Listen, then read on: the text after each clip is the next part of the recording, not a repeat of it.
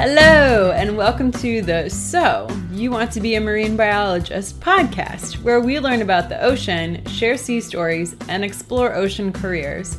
I'm your host, Kara Musia. Let's dive into today's episode. Do you want to dive more into the ocean and marine biology? Need a little guidance on ocean conservation? Head on over to marinebio.life backslash resources. We've got book recommendations, job posting pages, conference suggestions, and ocean-friendly products. All recommendations have been personally vetted by me, and I will continue to add to the collection as I come across cool things to share. Head on over to marinebio.life backslash resources to learn more. See you over there. Hello, mermaids, pirates, ocean lovers, and land lubbers. Welcome to today's show. Today's episode is brought to you by you. Thank you to those of you who have become patrons of the So You Want to Be a Marine Biologist podcast. Your support helps to keep the ocean-tastic episodes coming. Special shout out and thank you to Royce, Joyce, Tonya, Laura, and Anthony for becoming Patreons. If you have found value in the show and would like to be part of keeping it going, please head to patreon.com slash marinebiolife. For less than a dive tank refill or cup of coffee, you can help to support the show. That's patreon.com slash marinebiolife. Patreon.com marinebiolife. Question: where do seals go to see movies? The dive-in. My guest today is marine conservation lawyer Chris Dombitski. Chris lives in the Great White North of Canada and is the vice president of Oceans North and the head of Policy Development and Council Department. Chris and Oceans North have played a pivotal role in creating the largest marine protected area in Canada. Chris wasn't always in this role, however. He was a criminal lawyer before he made the career shift into marine science. In today's episode, Chris shares how and why he made the shift, how he and Oceans North were able to create the largest M P A in Canada, and he also shares a crazy polar bear adventure, so stay tuned until the end for that. Please enjoy. Christopher, welcome to the So You Want to Be a Marine Biologist podcast. I'm really excited to chat with you today. Thank you. Me too. Thanks a lot for having me. Awesome. So I want to jump in with your current project because I'm really fascinated by this. Could you explain what Lancaster Sound is and the marine conservation area that you are working to create or have created? Sure. I'll just take a step back and, and maybe just situate Lancaster Sound. So Lancaster Sound is really one of the most important eastern entrances to the Canadian Arctic. And if you can imagine the Canadian Arctic, so just at the top of North America, really defined by a large archipelago of islands between Alaska and Greenland. And our Western experience or, or European experience with the Northwest Passage has been one of exploration and, and, and marked by lots of failed explorations in attempts to find a route between Europe and the Orient. And ultimately, there is no singular Northwest Passage, but the Northwest Passages, the navigable passages, really just have one practical eastern entrance, and that was named by the British Admiralty Lancaster Sound. Its Inuit name is Tallurutiup Imanga. And so we go by that name now. And it's a reminder that uh, notwithstanding this European habit of renaming and imposing European names on places, there were people who lived there for many centuries prior to contact. And so Tallurutiup Imanga is the Inuit name. And just as it's the only practicable entrance for ships to, into the Northwest Passage, it's also really the most important entrance for marine mammals. So you have Lancaster, Tallurutiup Imanga is really the confluence of a number of ocean systems. And so you have Pacific water coming all the way from Alaska across the Beaufort. And there's this water column that comes all the way through Lancaster Sound, Tallurutiup Imanga. You also have what would really be Arctic water, and, and much of that is meltwater coming off of glacier systems, as well as precipitation, river systems, and uh, and melting sea ice. And then you also, from Baffin Bay, have a current that's bringing in, in the water column an influx of Atlantic water. And just as it's an important migration route, just because of where it is, basically as sort of this marine superhighway for marine mammals and eventually for ships, you also, because of that mixing of water columns, have lots of nutrient load that's carried from these from these different sources and, and mixing. And so it, in addition just to being because of its geographic location really important, also because of its nutrient load, it's a highly productive system. I was doing a little bit of research on it, and I saw that eighty-five percent of the planet's narwhals travel through this area every year. And there's like one-seventh of the world's belugas, and then thousands of bowhead whales and seals and millions of seabirds. It's like, it's a huge hotspot for amazing wildlife that many people don't get to see or experience. Yeah, that's right. If your listeners ever get a chance to do, uh, I know we've got lots of researchers who follow your podcast and probably just the curious general public as well. If you ever get a chance, now obviously is, is not the time. Nunavut is predominantly indigenous population, ninety percent Inuit. And there are all kinds of concerns in terms of additional vulnerability to, to, uh, to this pandemic. And so basically, it's not impossible, but very, very difficult to go visit right now for obvious reasons. But if folks ever get a chance, Tallurutiup Imanga is just an incredible place to visit, in no small part because of that productivity. And related to that productivity is our communities that have been there for, as I said, hundreds, really probably thousands of years now. And that's super interesting because we've often thought about Inuit pre-contact as being a nomadic people. And especially in that region of North Baffin and the high Arctic, it's really not true. And so there were, you know, there's some movement obviously between, for Inuit, between summer hunting areas and winter hunting areas. So that meant different living spaces. But to call that those communities nomadic is a bit of a misnomer because they've been consistently living and hunting in the same area for, as I said, many, many generations. And what that tells us is that not only is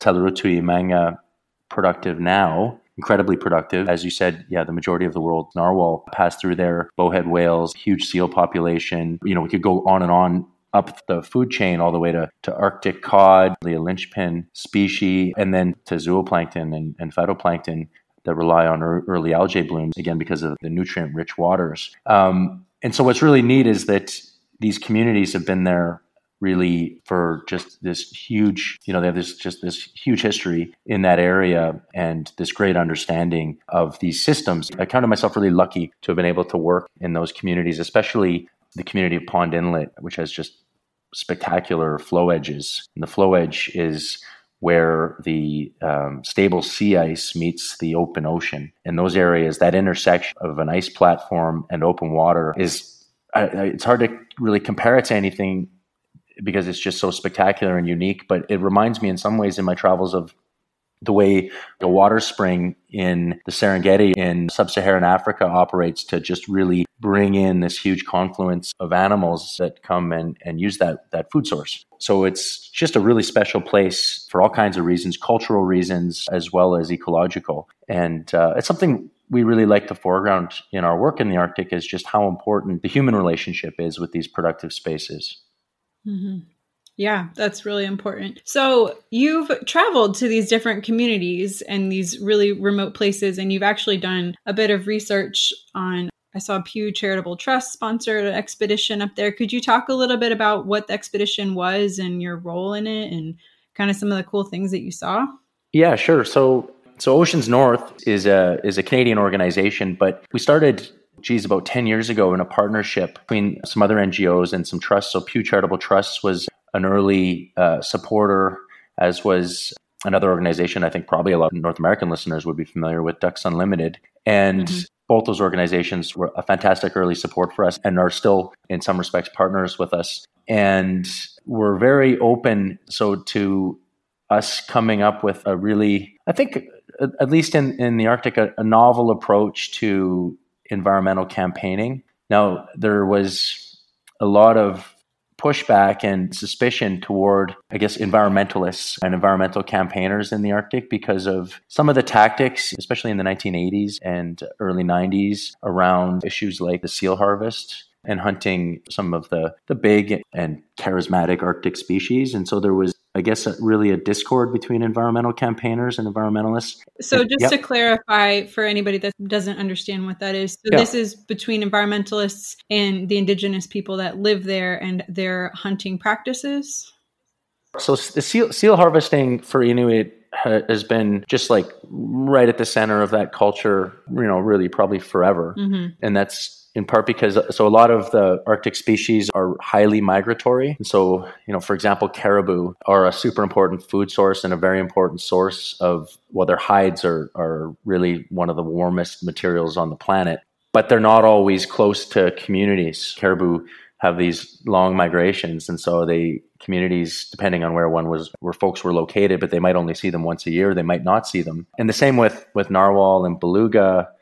They're often migrating through an area. They certainly don't live in the same place throughout the whole year. Whereas a number of seal species live in the same area throughout the year, right? And so when there's thick sea ice in, in these waters, they maintain breathing holes. And so they're really important because they're, it can be sustainably harvested in an area year round. And also their meat is extremely nutritious. Their pelts are extremely important also for clothing. And their oil was, was really important traditionally as a, as a, a lamp fuel. Mm. So that's the, the lamp fuel now is less important and, and largely a ceremonial, but the meat is still really important in those communities. And so I don't know, some of your listeners will have been perhaps to Arctic Alaska and the Inuit communities in Arctic Alaska. And they're, they're not so dissimilar from many of the, the Canadian Inuit communities in that they are often several cargo plane trips away from fresh produce and many days away from fresh produce and fresh food. So from a nutritional perspective, the species that are locally harvested are, are way more important and just a way better part of the diet. And so and when when I was approached by Ducks Unlimited and Pew to help build this this new and interesting campaign, I was really reluctant actually to join in uh, because I'd, I'd already been living in the Arctic in uh, on Baffin Island for about, I don't know, seven or eight years and was really lucky because some very generous Inuit families really took me under their wing and, and I got to learn how to, to hunt and harvest. And I don't think I'd ever even fired a gun before I moved to the Arctic. And I just learned firsthand how important these animals are, obviously in, in their own right as part of a, just an incredible ecosystem, but also culturally and nutritionally in a place where, you know, you, you can't have at least easily uh, traditional agriculture. And so there's the reliance on harvested species is is really central, culturally as well, like I said, nutritionally. So I was, yeah, really, really reluctant to join into and start working on an environmental campaign. And I, I came from a very different background. I was a criminal defense lawyer. But like I said, I spent a lot of time in the bush and I spent really all my free time just learning from these really generous folks how to travel and live in a place that first blush seems very inhospitable. But the, you know, the more time you spend in it, you realize that there's just this incredible abundance and productivity, often just under the surface or just under the ice. And what was I guess what ultimately convinced me to embark on this journey was that the folks who reached out were just wildly interesting campaigners who just really got it. Several of them had worked with Indigenous communities in Alaska, and and I really felt that they were being sincere when they said, you know, we want to help protect some of these highly productive Arctic ecosystems, in part because these are some of the, the last, you know, super abundant ocean environments that haven't been bottom trawled, right? That haven't been decimated by um, so many of our industrial activities. And here's just a great chance to to get ahead of, of some of that industrial activity, in particular, some of the fishing practices that just cause what has, you know, turned out to be really irreparable harm. Mm. So I was really heartened by that. And, and so we together built a campaign that was really grounded in the places where we were working and grounded in partnerships with those communities. And so all of our early work all the way up to today is really sort of premised on local partnerships and, and working with communities, you know, which isn't to say that everybody agrees with us all the time, but as a just sort of a, an operating principle, we won't work in places where we don't have very strong community partnership. And that's just sort of a great lodestar, a great way to work. And it, it also fits nicely because Inuit are a culture that still really interacts very intensively with their with the world around them, with the ocean around them, and they're an ocean people. So so communities really get it and they get what's at stake. And so those partnerships have been lasting and really have, have uh, life-changing, I would say, for me anyway. I've I have I have strayed far from your question. You're asking me you're asking about one of our early expeditions. I was, but I'm also yeah. curious. I mean, maybe you can weave this back into it as well. What does a partnership look like? And I'm sure this has stemmed from all of your time on these expeditions or interacting within these communities. But when you say community partnerships, is this you know, everybody is kind of like talking together at the same table? Or is this kind of like more of a long distance um, and you guys get together like once a year? Kind of what does that look like? And then how did that tie into some of your like boots on the ground experience?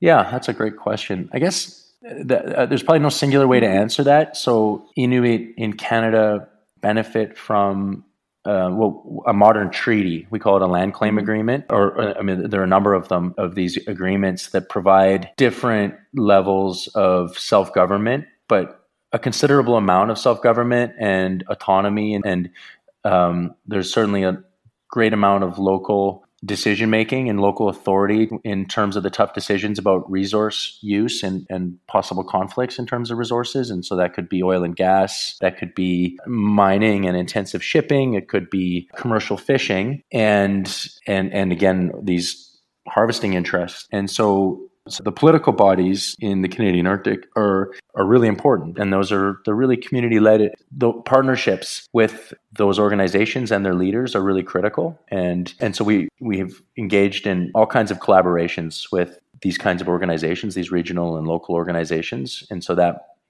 can range from supporting their initiatives in terms of research or ocean protection, supporting their advocacy, and in addition, partnerships, direct partnerships on research.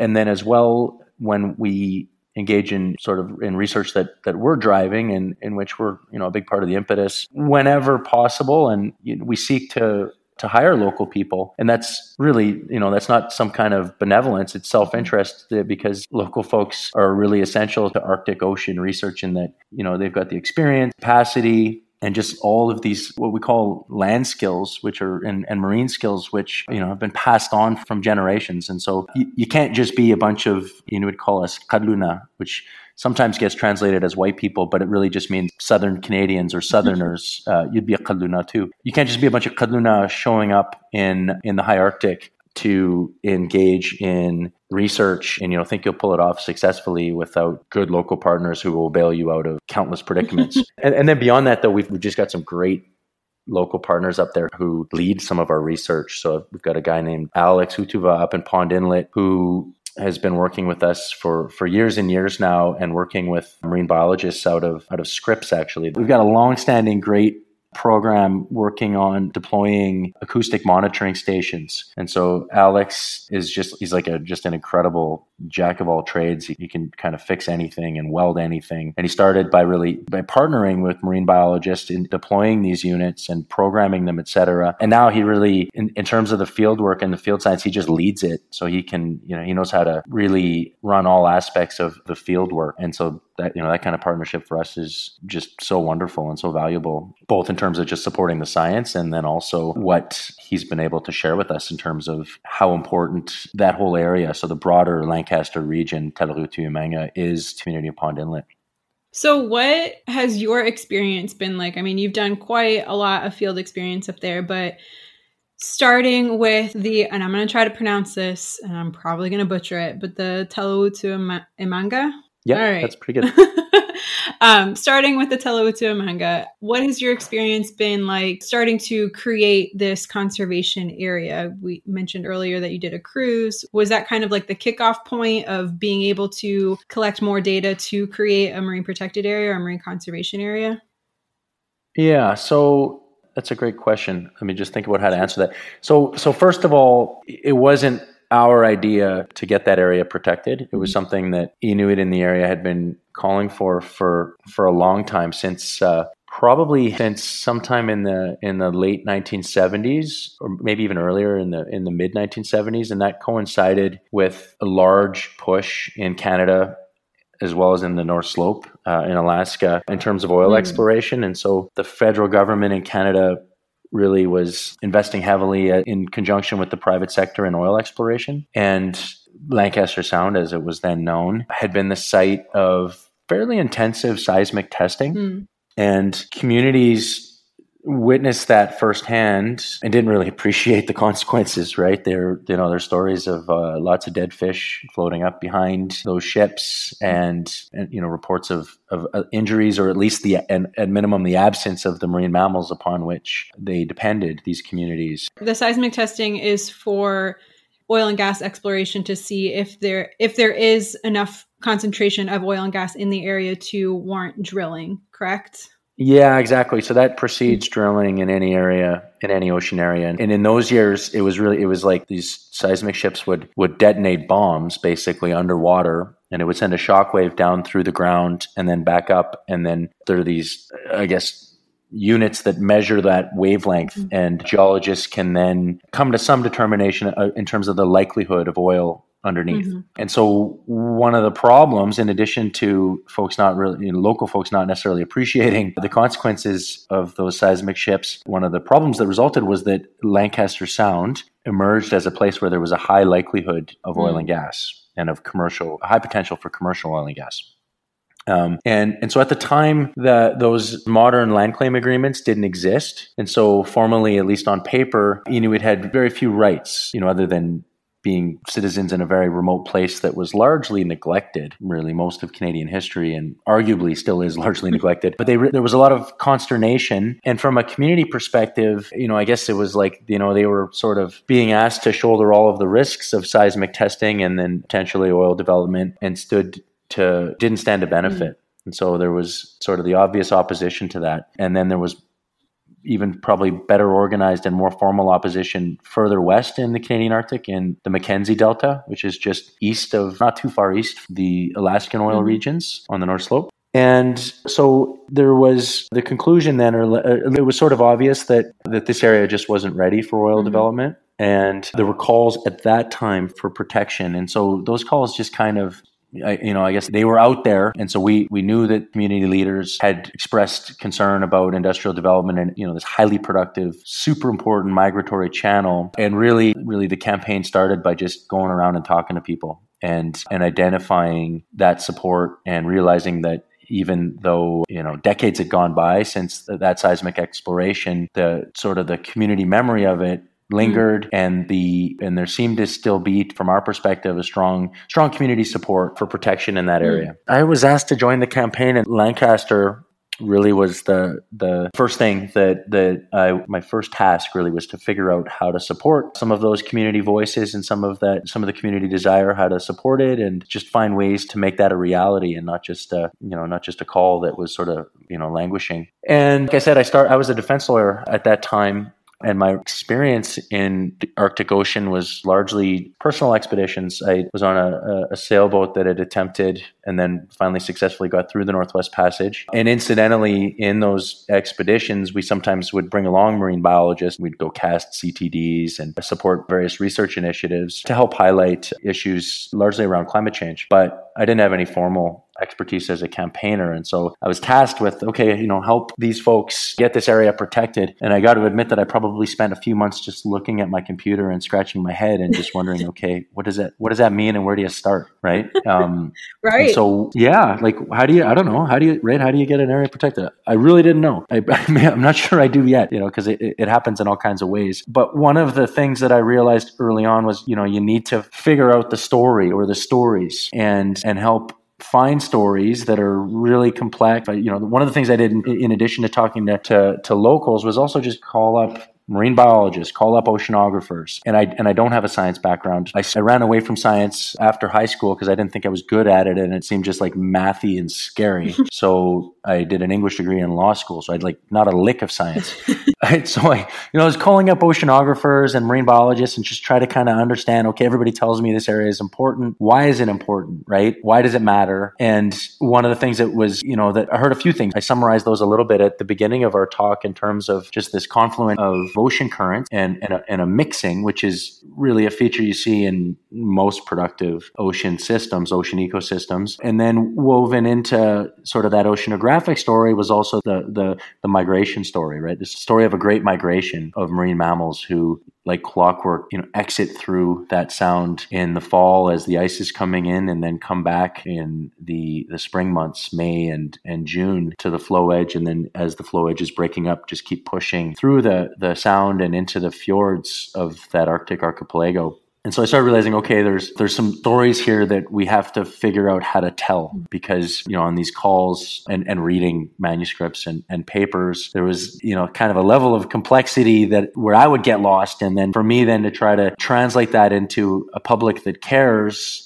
was a challenge. So so that was one of the first things we, you know, had to try to figure out is how do we tell all these stories and not tell them singularly, you know, not just tell a story of ocean currents, but also tell the stories that we were hearing from from community members. So there's a great story that's so central in that migratory story of, of whales. There's also just this wonderful human migration story. And one of my favorite examples of that was uh, the story of a shaman named Qitdlarssuaq, who traveled from North Baffin and convinced a large group of Inuit to follow him. And basically parallel with the, the narwhal migration, a, a lot of these narwhal that are coming out of Lancaster Sound in the in the fall follow a trajectory that gets them into the bays and the fjords of Northwest Greenland. And there's a human migration that that basically mirrored that. We also work, so we have, we have campaigns in Greenland. Mm-hmm. And Greenland's a super fascinating country. And one of the things that I love about it is that it was colonized by human beings at the same time by Europeans coming from the, the southern tip of Greenland. So those were Viking in, like, I don't know, the tenth or eleventh century. And at the same time, it was being colonized by Inuit from the top who crossed an ice bridge. And there's this incredible ice bridge that forms most years above the North Water Polynya. So that's another super productive Arctic e- ecosystem that I love talking about. And it's it's connected to Lancaster because that whale migration, many of those marine mammals depend on the productivity of both those areas and spend time physically in both those areas. And uh, and so that, that Polynya, so Polynya is an area of, of open water where normally, if not for some kind of wind and ocean current feature, it should be by rights, it should be frozen sea, mm-hmm. and it stays open. And so it, by staying open, it allows marine mammals to breathe, but just as important, it allows the sun to come in. And so when the sun comes back up at that latitude, so in the winter, it's dark and there'll be a period above sixty-six degrees north, and that's above the Arctic Circle, where you'll have days where the sun doesn't come up at right. all, right? And so the further north you go, the longer those days are in, in those winter months. And so the sun comes back up in, depending where you are, but let's say March uh, uh, or April, uh, probably March. And because of these polynyas, they're not ice covered. And so when the sun comes back up on ice covered oceans, a lot of that sun energy just gets reflected. Mm-hmm. Right? So the water can't absorb it. And so if you have a polynya where you have open water, instead of that energy being reflected back into the atmosphere, instead the energy is retained in the in the water system, which means algae can bloom. Mm-hmm.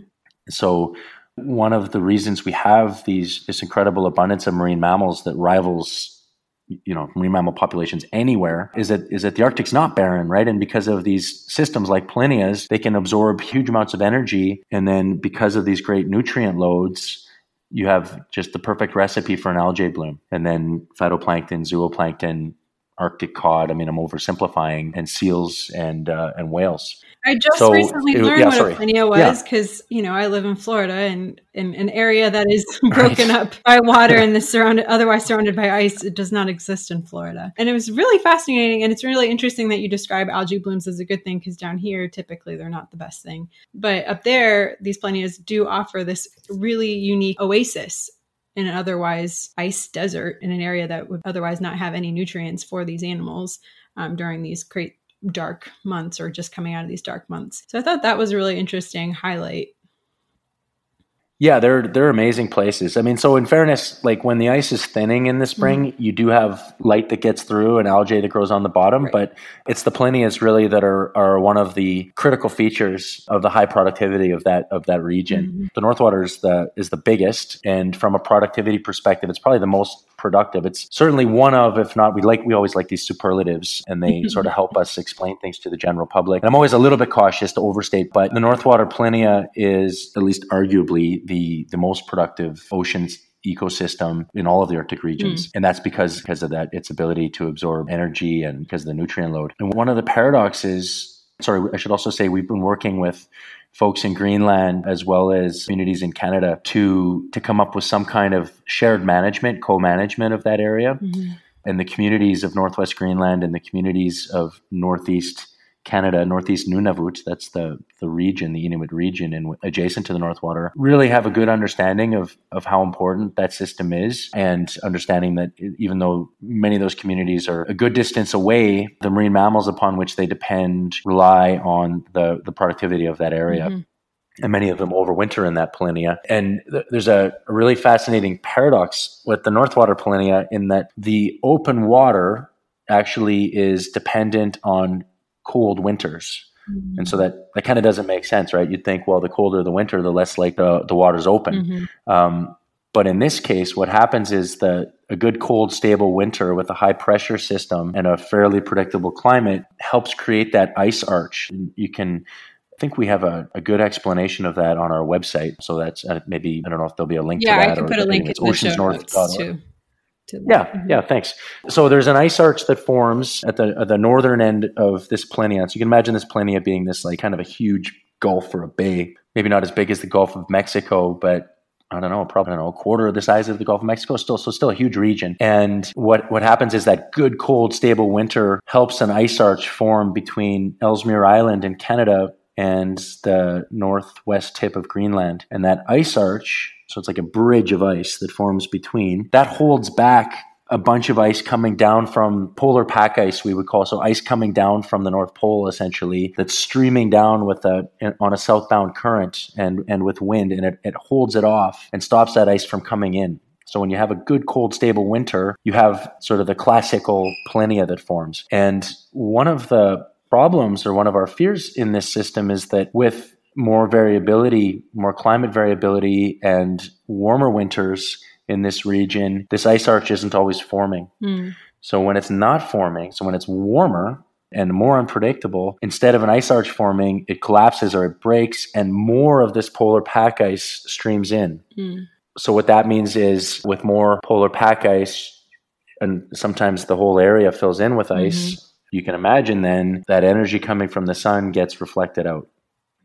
You don't have an algae bloom. And, uh, right, you don't have that ecological chain that starts to happen with the sun hitting the water directly. It hits this polar pack ice instead of this little, I mean, I'm kind of visualizing like a lake, like a really big lake surrounded by ice is what I'm kind of visual, visualizing a polynya is.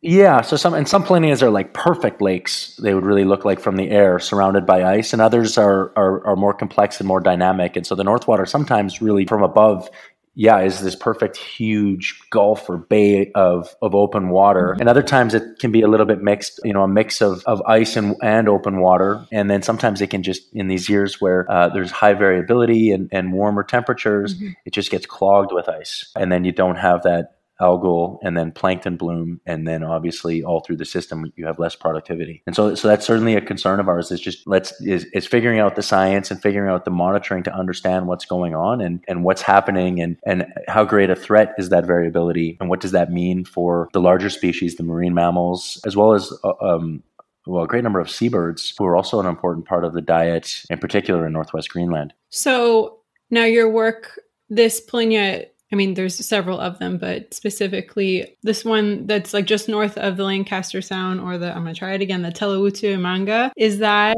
yep. um, would, does that help make your case for creating this conservation area to, because it is so vitally important for so many different species?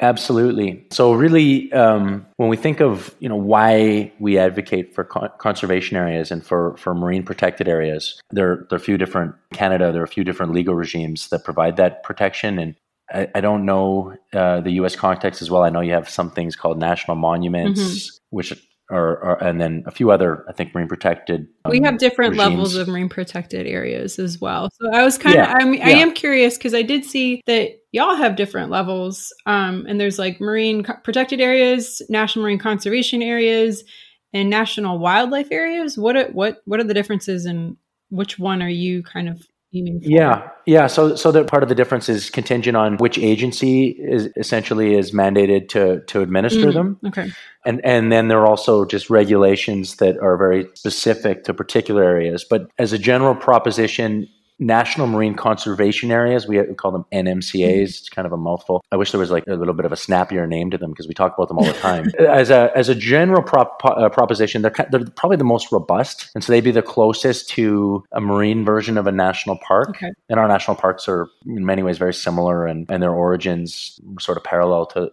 the ones in, that created in the, in the U S in the in the nineteenth century. So national conservation areas like Lancaster Sound, or Tallurutiup Imanga as it's known, are the most robust, and there's a blanket prohibition in within them on subsea mining and, and oil and gas. Mm-hmm. Uh, and and that was really critical in, in the creation of Tallurutiup Imanga. Again, you know, back to what we talked about earlier, because um, it's thought that there are potentially, there is a high potential for commercial exploitation in that area. And we were always of the position, as were, I think it's safe to say, the vast majority of community members, that it's just not an appropriate place to drill. Mm-hmm.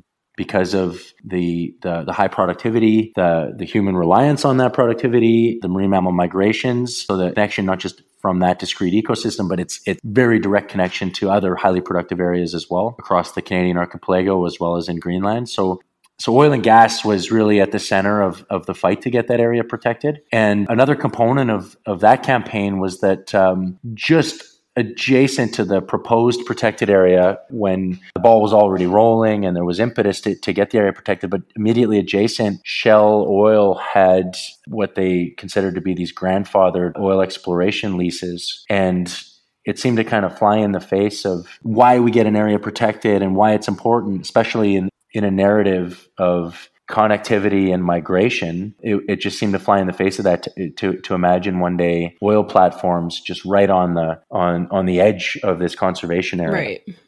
Right. right. You know, kind of I mean, you almost know, maybe, feels like it defeats yeah. the purpose of having it protected. Totally. Right. I mean, ocean systems are they're just they're I mean they're too connected. You know, that might even They're so connected, right? It's different than, you know, maybe a, I don't know, a, a discrete mine a few kilometers away or a few miles away from park. I mean, and that might, that there still is often connectivity there, and it's often water that is the connector. But in the ocean, just like inherently, right? It's, it, you know, you can imagine, right? An oil mm-hmm. spill on the edge of, an, of a conservation area obviously has a direct impact. Right. So as does, as does the seismic testing mm-hmm. that goes into to, to that, you know, pre-exploitation phase. And so, so something happened that was actually looked like a huge threat uh, in Lancaster, but, but turned out to be kind of fortuitous. And it's that when I was in those early stages, sort of scratching my head and, and wondering, okay, how do we help, how do we help get this area protected? We found out that there was Canadian, a government agency called National Resources Canada, that what it does is it, it helps provide some of the baseline information to promote industrial development and, and exploitation. So they were collaborating with a German research ship. Part of that collaboration, they were proposing to do seismic testing in Lancaster Sound. And so that was obviously, from our perspective, a negative thing because of its potential impact on marine mammals. But it was fortuitous, that those plans anyway, because it, it, it actually helped us really define from a community perspective and then a broader Canadian perspective what our aspirations were for a region mm-hmm. and how we foresaw future development of a region. Mm-hmm. And and it was a complicated thing because um, it's something we haven't really touched on, but Inuit communities in, in Northern Canada, and you can't really kind of speak and overgeneralize, but there, there are lots of challenges. There, there, there aren't sort of huge and robust economic drivers in these regions. Right. And from a socioeconomic perspective, Inuit are, are not doing as well as uh, more affluent communities in, in Southern Canada. And there are all kinds of challenges, right? So there's a, there is a huge desire to see jobs and to see economic development, and and that desire is totally understandable, right? I mean, um, places that just don't have all of the benefits economically of, of Southern Canadians or Southern North Americans, and have a cost of living that's exponentially higher, right? So it, there there's an understandable tension. Notwithstanding some of these economic disadvantages, there was just overwhelming and basically just consensus in terms of opposition to that plan to bring in a ship to do seismic testing. And so it ended up being, we ended up partnering with the, the regional Inuit organization, terrific organization called the Qikiqtani Inuit Association, and supporting them in their opposition to that seismic testing. And, and part of that opposition meant support for the creation of the National Marine Conservation Area. And so that happened formally a couple of years ago now. I guess we're a few years into to that uh, to to this area being yeah to in this area being finally protected. But it was it was you know I, paradoxically it was it was the looming threat of a seismic a seismic testing mm-hmm. ship really that helped helped us kind of, you know, organize a push and a final push that brought Lancaster Sound over the finish line and turned it into Tallurutiup Imanga. And what was so interesting was that the federal government had been proposing for a conservation area. When they went and did consultations with those Inuit communities, not only did they find support for it, but Inuit communities led by this organization, Q I A, said, you know, well, it's great what you're proposing, this Lancaster Sound thing. We want to rename it our name. Mm-hmm. And not only that, we want it to be five times bigger than what you originally proposed. And ultimately, that's what happened. It's it's the largest national marine conservation area in the country. And in terms of the, you know, the the, the management regime and, and the level of protection, it's it's emerged as one of the most important conservation areas in the world. So it's something we're really proud of. And, you know, I, I say we're proud of it. You know, we're not the authors of this, and we were just sort of players on the sideline, but but sure helpful, to, sure sure proud to support and to help the the communities really that spearheaded that campaign and, and culminating in, in final protection. And, and, and another side aspect of that was right toward the end of that, we also encouraged, I would say, a, a, alongside a number of other conservation N G Os and, and as well as uh, Inuit leaders, encouraged Shell to do the right thing, which was to relinquish those uh, exploration licenses. There was some issue as to whether or not they were still valid, and we might have ended up in court with them. But, but they did in any event, they, Shell actually Shell did the right thing. Yeah, they did. Yeah, they gave them up, and then those areas also were included in final protection. That's so, really amazing. I really yeah. love how it was like, we know we want this area. And then here comes this, like, I mean, big giant, right, of Shell that's could really severely impact this protected area. And so it almost garnered, I mean, it sounds like it garnered more support, right? You got more organizations and more people involved because you had this looming threat. And then, so you got this pass and you have this conservation area, and then Shell ends up doing the right thing anyway. It's a beautiful story. It is great. So it's, yeah, it's, uh, it's it helps to have, uh, I don't want to call them a foil, but it actually helps to have a unifier. uh, yeah. And it probably helps to have, like, you know, an industrial alternative that's not abstract. Right. Like that's, that sounds ridiculous. And in some cases that that's not always the case. There are other areas where it's, it's probably easier to advocate for mm-hmm. protection because there is no economic alternative on the horizon. Right. right? Um, and, you know, from a fishing perspective, that's often the case where, and I should say just at the outset, we're like, we're really supportive and understand how important fishing is to communities. And what I always say is it's because we know how important fishing is in, in fishing communities that we want to ensure that it continues, right? And so that means that we advocate for fishing practices that are sustainable. And, and that means, especially where you haven't had bottom trawling before, that means, you know, that we're largely opposed to to those kind of harmful methods, mm-hmm. in particular bottom trawling. Often that just even that first exploratory fishing trawl causes damage that just irreparably harms that mm-hmm. system. And, you know, if you if you knock out coral, and, and it's something people don't always know, but the Arctic is full of coral. Mm-hmm. It's not just, that's not just a tropical thing. There's all kinds of, there are all kinds of Arctic coral areas. We know about them, and we first knew about them because of bottom trawling, right? And because of the coral coming up in the gear. Mm-hmm. So, so, so sometimes you don't need a foil, and it's, sometimes it's easier to go and advocate for protection, you know, way before those practices come in. But certainly in the case of Lancaster Sound, it really helped to have an alternative that that really was potentially on the horizon. Mm-hmm. And that was, you know, those are in years where we looked at oil and gas, I think, as as societies in a different way. And there was this tremendous amount of optimism amongst a lot of policymakers uh, for oil was at one hundred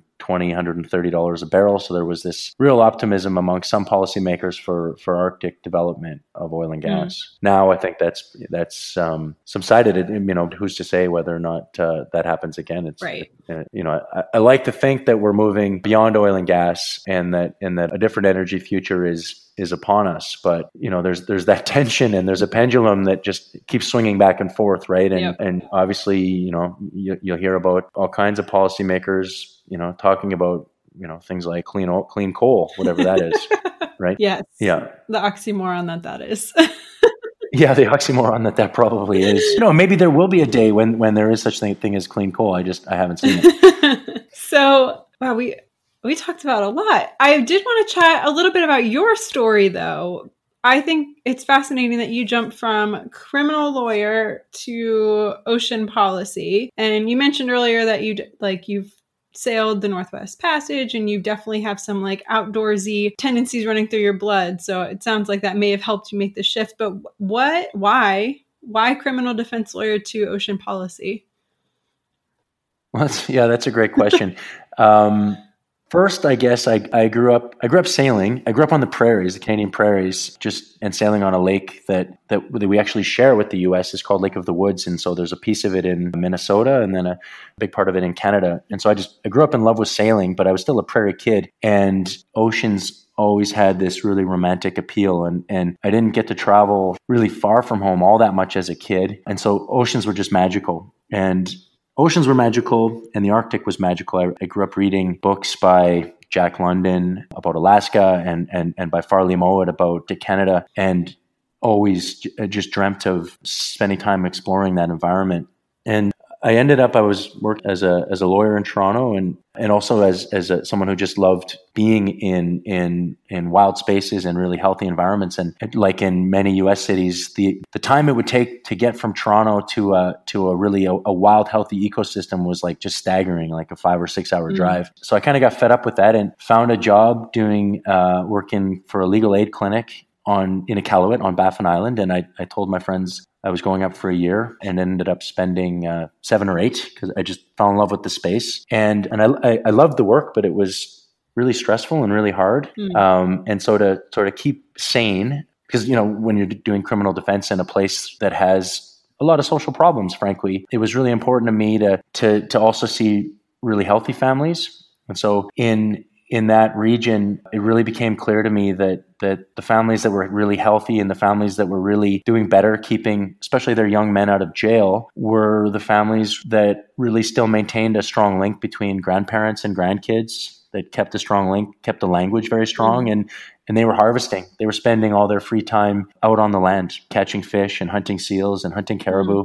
They were getting out into nature, right? And and um, and it was just like such an intrinsic part of their life, and it became an intrinsic part of mine. And like I said at the outset, I was lucky because a few families in particular were just really open and shared, and were happy to teach me in a very Inuit way. So, in, which mostly means you just don't ask too many questions and and just watch and be quiet and watch and learn by watching and by imitating. And I just spent more and more of my time in in these just incredible natural spaces, and just absolutely fell in love with it. And so my in my my my free time, these expeditions just started. I started going on bigger and bigger trips and spending more and more time in Arctic environments, to the point that I got approached by a guy named Scott Heileman, who's who actually is from Florida and is probably the greatest environmental campaigner, not probably the greatest environmental campaigner I've ever mm. met, and I think must be one of the, the best ever. And he just came and approached me and, and just proposed to work together. Built an incredible team of of northerners and southerners, and yeah, just just proposed this, you know, just kind of this fantastic thing that just didn't seem real to me. You know, just this idea that I could get paid to go help local communities protect spaces that mattered to them. I didn't even know that was a job. And so, um, and, and so that's how it started. And, and I, I guess I, I thought, yeah, I'll give that a try for a year or two. And, and it's been, uh, it's, it's been a decade. There you go. Yeah. Got in your blood a little bit. It got in my blood. Absolutely. It did. I love it. It's quite quite the jump from Toronto to Baffin Island to, I mean, now it feels like you found a little bit more of a happy medium, but I mean, ultimately from criminal defense lawyer to ocean policy. Um, but it sounds like you've found uh, quite the niche that you enjoy being in.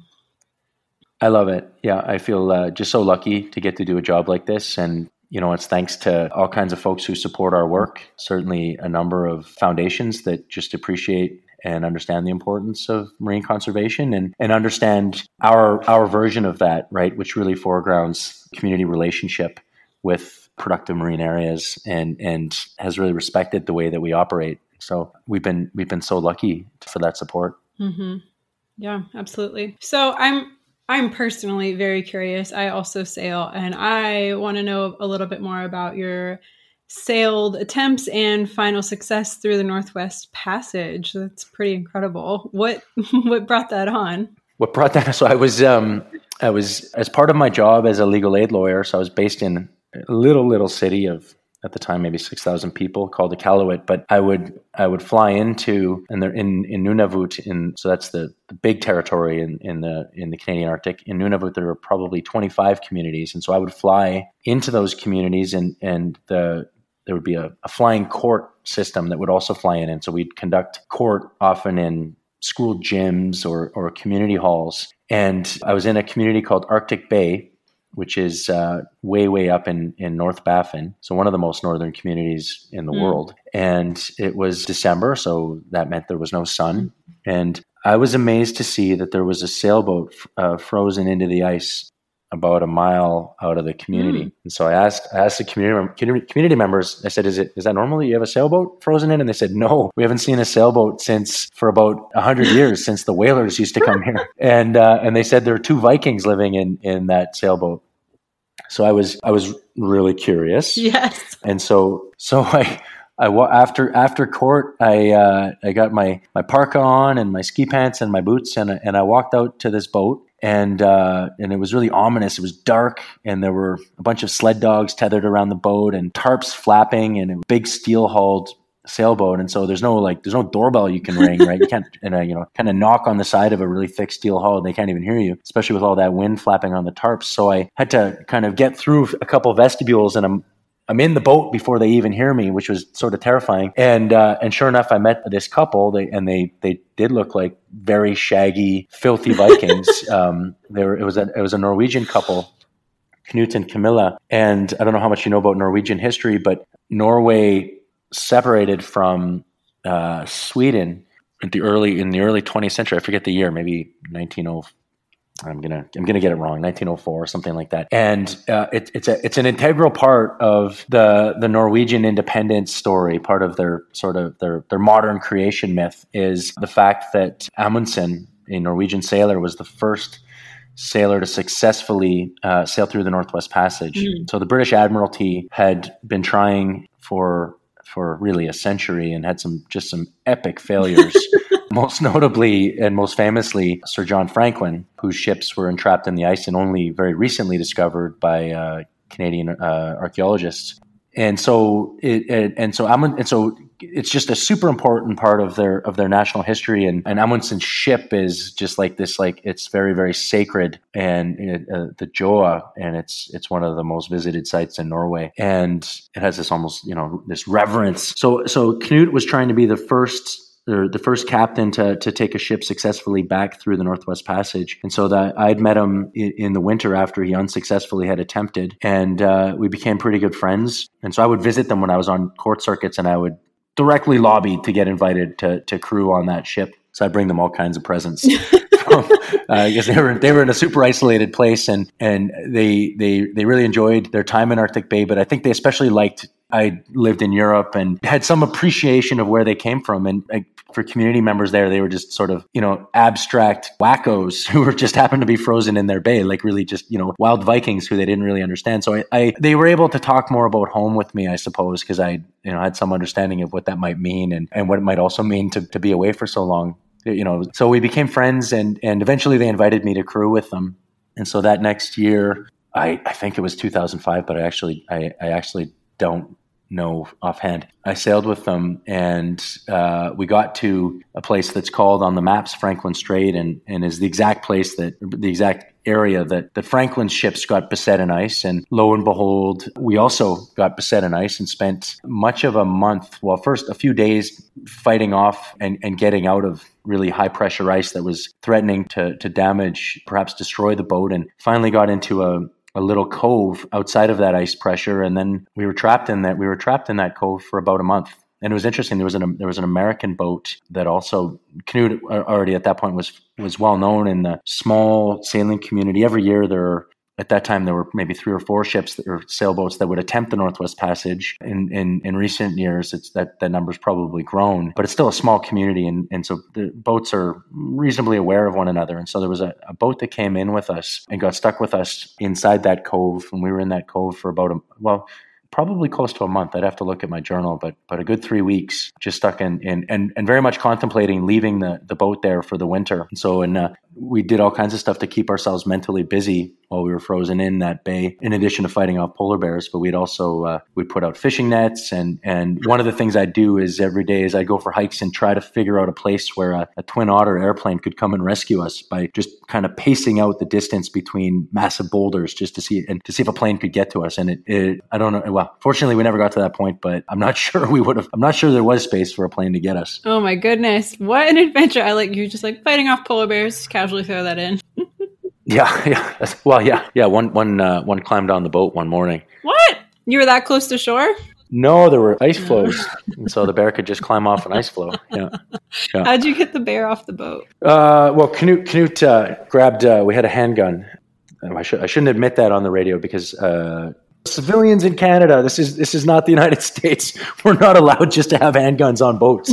Um, so U S, everybody uh, has a gun on their boat. They're like, whatever. I, that's right, right?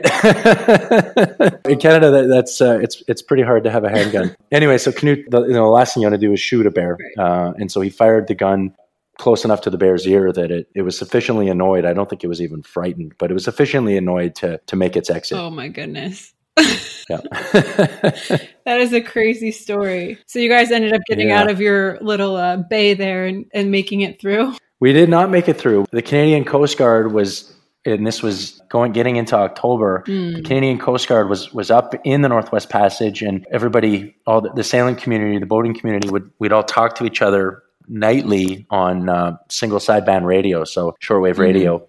And the Canadian Coast Guard said, all vessels have to leave the Arctic. We're leaving. And, and I don't know if they, you know, they don't have total authority to order you out, but when they, when the Coast Guard tells you, you have to get out, you know, you heed that right. advice. Our problem was that we were stuck in the ice. So, so the, and so we, Knut was, he's a very uh, proud and, and, and stubborn guy. And so he, he didn't want to want, he didn't want to get rescued because he said, you know, from his perspective, he didn't need rescuing. He had enough Norwegian army provisions on the boat easily to last the winter and enough fuel to last the winter. And so our, our provisional plan was that um, the rest of us would leave. I mean, I had a I had a life to get back to. I was already missing trial dates in court, uh, and I was feeling really bad for my clients. So I, I had to get back to work. So so that's why I was I was pacing out the you know, the distance on shore to see if we could get a twin otter to come get us out of there. And so our provisional plan was to leave Knut to to to leave Knut there and to just to charter an aircraft to get as close as we could find. And, you know, it might have meant a couple days hike till we could find a nice gravel spot where a plane could land. And then my commitment to Knut was that I was going to come back to him by snow machine in the winter once, once after freeze up and once there was snow on the ground. Because we were probably like, I don't know, two or three hundred miles from the nearest Inuit community. So there would there would be a way to get to get back. So my, that was my promise to him. And so he wanted to stay there for the winter. The U S boat, those folks really wanted to get out, uh, understandably, and their boat probably wasn't as well equipped to, to freeze in and overwinter. And so the so the so the Coast Guard said, "Okay, we'll we'll come and help you get out." And so our challenge was that we were in much too shallow water for an icebreaker, and so they got within about they were about I don't know now, uh, say four or five miles away. And so we had to get to them. So the, the most dangerous thing that ever happened on that trip was just get being able to get our boat into a position to be able to get rescued. And so that was just a just a. hellish twenty-four hours of beating the boats through really thick ice. We had, we even had like C four explosives on the boat, like plastic explosives. Or one of our plans was just to blast our way through the ice, but there was just so much ice that that just was preposterous. So, and the Coast Guard, the icebreaker kept pushing and getting that ship closer and closer. And they actually, uh, they were in waters that, that have never been sounded. A lot of the so a lot of the Canadian archipelago still has water that has, has uh, waters that haven't been sounded. So they had it looked like really nineteenth century because when we finally got close to them, they were they had a tender, a Zodiac, running in front of this huge ship, just using a lead sounder to test the depths. Oh my gosh! Um, yeah, it was just crazy. And so they they they, they touched bottom, as as the captain said, and and I guess they took a U A V underneath, and, and there was no significant damage. But they went to great lengths to get us out of there, and it, it was kind of an amazing thing because so at, at that point already, you know, we'd started in summer and it's it's winter, right? There's there's snow on the deck and it's snowing, and there's snow on the land, and the ice is you've got this frazzle ice and it's starting to refreeze, and our living conditions on, on Knut's Norwegian boat were Spartan to, to say the least. Like we hadn't, we hadn't had a shower. The closest thing to a shower we had was heating up a pot of water on shore mm. and just kind of, you know, doing a sort of a squat once every uh, two or three weeks. so, uh, so we went from this just really tough conditions to that evening dining in the officers' quarters, having a chef wait on us, and then enjoying uh, the finest scotch with, with the captain of this uh, of this icebreaker. So it was just like really a surreal moment to uh, to get rescued out of that predicament. Yeah, that is uh, definitely a different world that you stepped into. Oh yeah, yeah. Yeah. That's amazing. What a fun story. Thank you for sharing. Yeah, my pleasure. My pleasure. So before we wrap up today, I always like to leave the audience, and this, we're going to take a totally different tack. Uh, I always like to leave the audience with a conservation ask for everybody to go forth and do and bring into the world. And we chatted a little bit about uh, what you wanted to ask before the episode. So what do you have for the audience? Okay, well, I've got two. So one, I think we were, as North Americans and as you know, some of the, the worst consumers on the planet, we were starting to wake up to just our overuse of plastics mm-hmm. in, in all aspects of our life. And then we got hit by this pandemic that just created all kinds of legitimate concerns about about the transmission, right, of, mm-hmm. of this virus. And and those concerns have often led us to just become, again, massively reliant on consumer plastic. And so uh, what I would certainly urge your listeners is to is to find alternatives to all those plastic knives and forks and plates and cups. And, you know, I, th- I certainly think it's really important to support our local businesses and support local restaurants, but let's all collectively find ways to get around that plastic use and, and to demand it from suppliers and manufacturers and the service industry. I think it's just so important. And the other thing that I, I I thought about, and just as your neighbors to the north, we're, we're certainly aware of a of an election looming. It's hard to escape mm-hmm. it. And so something just to think about as well is, you know, all the way up and down, up and down tickets in in, in your election. And, and we have a parliamentary system, so our elections are, are, are a little more unpredictable. But just, just to really be cognizant of, of political representatives and where they stand on the worst crisis that's facing us. And I, I know this pandemic is really kind of looming in the forefront right now, but in in in the the broader the broader from a broader perspective, the greatest threat to our continued existence and enjoying this planet as we know it is is climate change. And and so let's support political actors who are brave enough to stand up and help us with some of the big decisions we have ahead of us and uh, some of the changes we need to make. Absolutely. Those are great asks. The vote one always gets me. I'm like, it's one of the simplest things that people can go out and do, and they don't think about it all the time. So thank you for bringing that up. Thanks so much. Well, it's just so important. Yeah. Yep. So if the audience wants to find you, connect with you and or Oceans North, where is the best place to do that? oceans north dot org, and I think there are all kinds of ways to contact us. There's even a there's a donate button on the site, and uh, we also we always welcome contributions. Perfect. I will put a link to that and everything we chatted today in the show notes. Christopher, this was really fun chatting with you. Thank you so much for being on the show today. Hey, thanks so much. It was a real pleasure. Hello, ocean lovers. Did you know we have podcast merchandise now? If you are looking for a way to support the podcast and look awesome doing it, head over to marinebio dot life slash shop. For our first design, I've partnered with Deanna from Coelacanth Studios and episode twenty-one of the podcast to create an amazing eagle ray. ten percent of proceeds will benefit ray research. Check out the tanks, t-shirts, and stickers we have available over at marinebio dot life slash shop. They make great gifts for the ocean lover in your life. marinebio dot life slash shop. Thank you for listening to today's show. I'd love to hear any insight you've gleaned. Leave a comment in the show notes or send me an email over at marinebio dot life.